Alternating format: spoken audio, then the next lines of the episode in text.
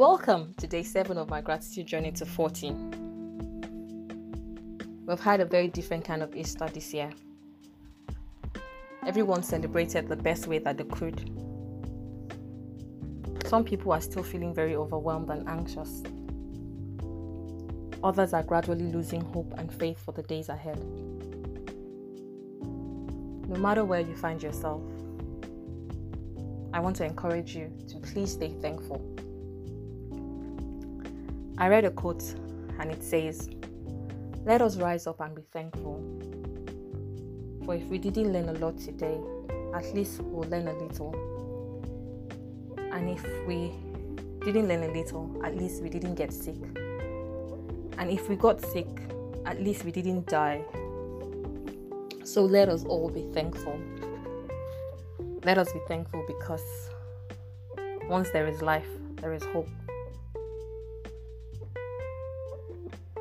Today, I am grateful for my ability to learn and make changes.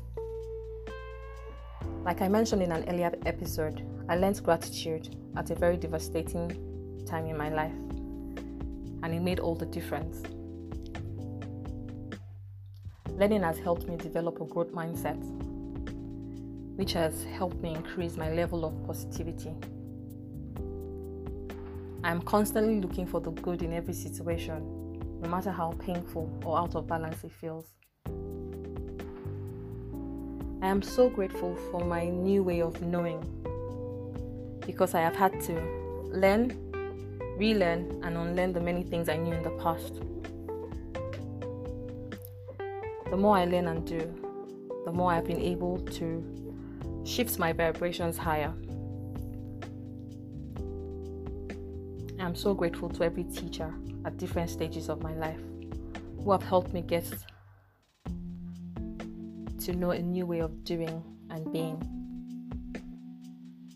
I'm a visual learner who needs a lot of videos, modeling, and vivid stories to be able to comprehend what I'm being taught. As a conscious and curious learner now, I take classes for any and everything I'm interested in writing classes, voiceover classes, adult coloring classes, public speaking classes. I've even taken classes on how to belly breathe.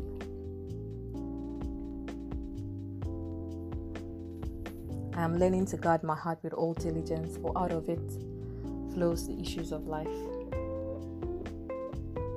Everything starts with one thought.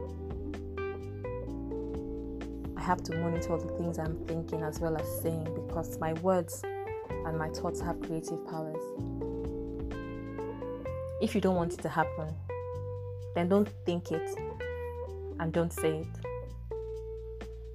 But to always cast down every vain imaginations and bring to captive every thought that doesn't align with the will of God for our lives.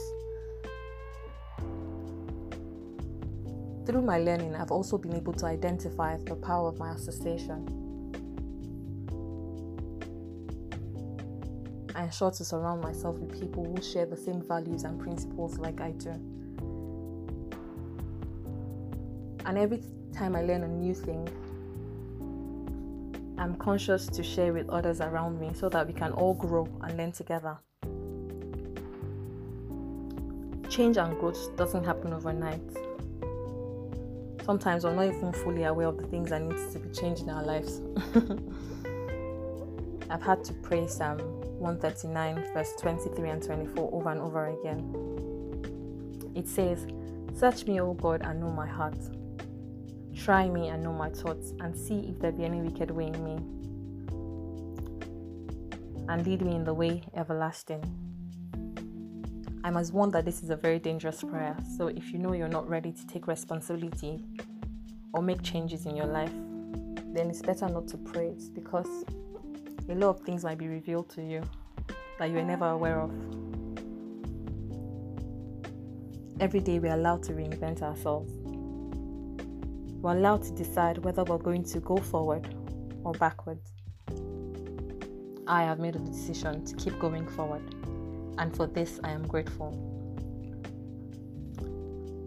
Insanity is doing the same things over and over again and expecting a different result. Nothing changes if nothing changes.